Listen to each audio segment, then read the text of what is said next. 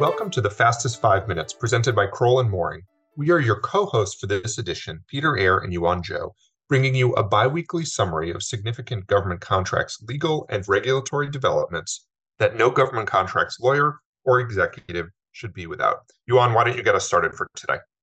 Thanks, Peter. On August 4th, the Department of Labor's Office of Federal Contract Compliance Programs, or OFCCP, issued a final rule to strengthen its employment non-discrimination pre-enforcement resolution procedures for contractors.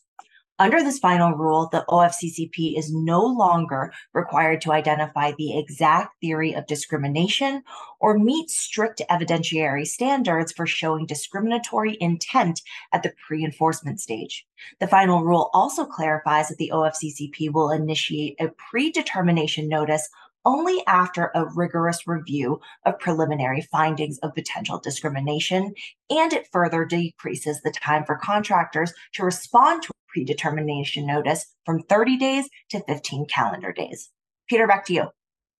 Next up, we're going to do two quick regulatory updates. First, on August 3rd, the FAR Council issued a proposed rule to implement a requirement for federal agencies to procure sustainable products and services to the maximum extent practicable.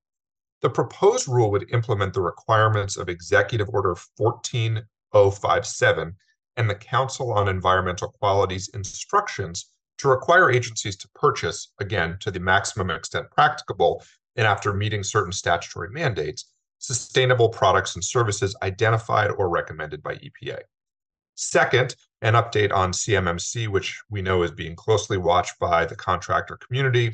On July 24th, DOD submitted a draft proposed rule for certifying cybersecurity for defense contractors possessing sensitive unclassified information, known as CMMC or the Cybersecurity Maturity Model Certification, to OMB for review.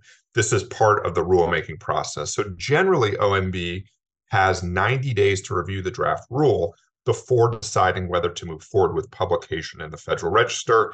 So like all of you, we'll be watching the CMMC piece carefully. Next up, I'm going to turn it back to Yuan for an interesting Court of Federal Claims decision. Thanks, Peter. So there was a recent Court of Federal Claims decision that provided a good reminder about the doctrine of unfair competitive advantage. Here's a quick summary. On July 6th, COFSI denied CACI's challenge to the Army's decision to disqualify it from a procurement based on a conflict of interest due to its hiring of a former Army employee who managed the preceding contract.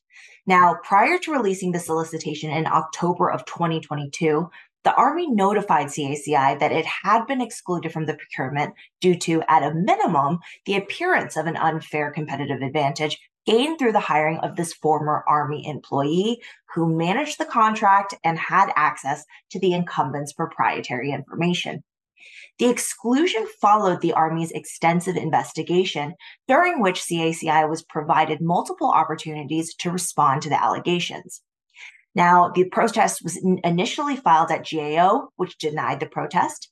CACI then followed with filing a bid protest at COFSI, contending that the Army's decision to exclude it from the competition was both procedurally and substantively flawed. COFSI also denied the protest, finding that the Army conducted a thorough investigation and provided the contractor with ample opportunity to respond to the factual findings. COFSI further explained that the Army's determination that there was, at a minimum, an appearance of a conflict of interest was rational, as the former Army employee's involvement in the procurement had a, open quote, certain aroma that is hard to purify, end quote. And this was based in part on the former Army employee's admission that he recalled having access to that non-public, proprietary, and competitively useful information, and he then helped CACI with its bid strategy. Peter? All right, one last item that is of interest. This is at a GSA. On August 2nd, GSA released a request for information seeking industry input on how GSA could lower costs for federal agencies that purchase software as a service or SaaS offerings through GSA Information Technology Multiple Award Schedule. Currently, in general, federal agencies pay SaaS vendors monthly in arrears rather than the more common commercial industry practice of paying in advance. GSA, therefore, is seeking to determine whether federal agencies could achieve increased cost savings by paying vendors up front, and also whether there are other discount structures, invoicing, or other methods GSA should consider to explore ways that could reduce costs for SaaS solutions to the federal government. So obviously there's an opportunity for interested vendors to respond to that RFI to help inform GSA's thinking. That is it for this edition. We'll close out. Thanks for joining us. This has been The Fastest 5 Minutes, brought to you by Kroll & Mooring. See you again in 2 weeks. If you have any questions about these items, I can be reached at 202-624-2807, and Yuan can be reached at 202-624-2666. Thanks for joining. The Fastest 5 Minutes podcast is brought to you by Kroll & Mooring LLP. Subscribe on Apple Podcasts, and if you enjoy our show, please leave us a review. You can find more information at kroll.com/govconpodcast.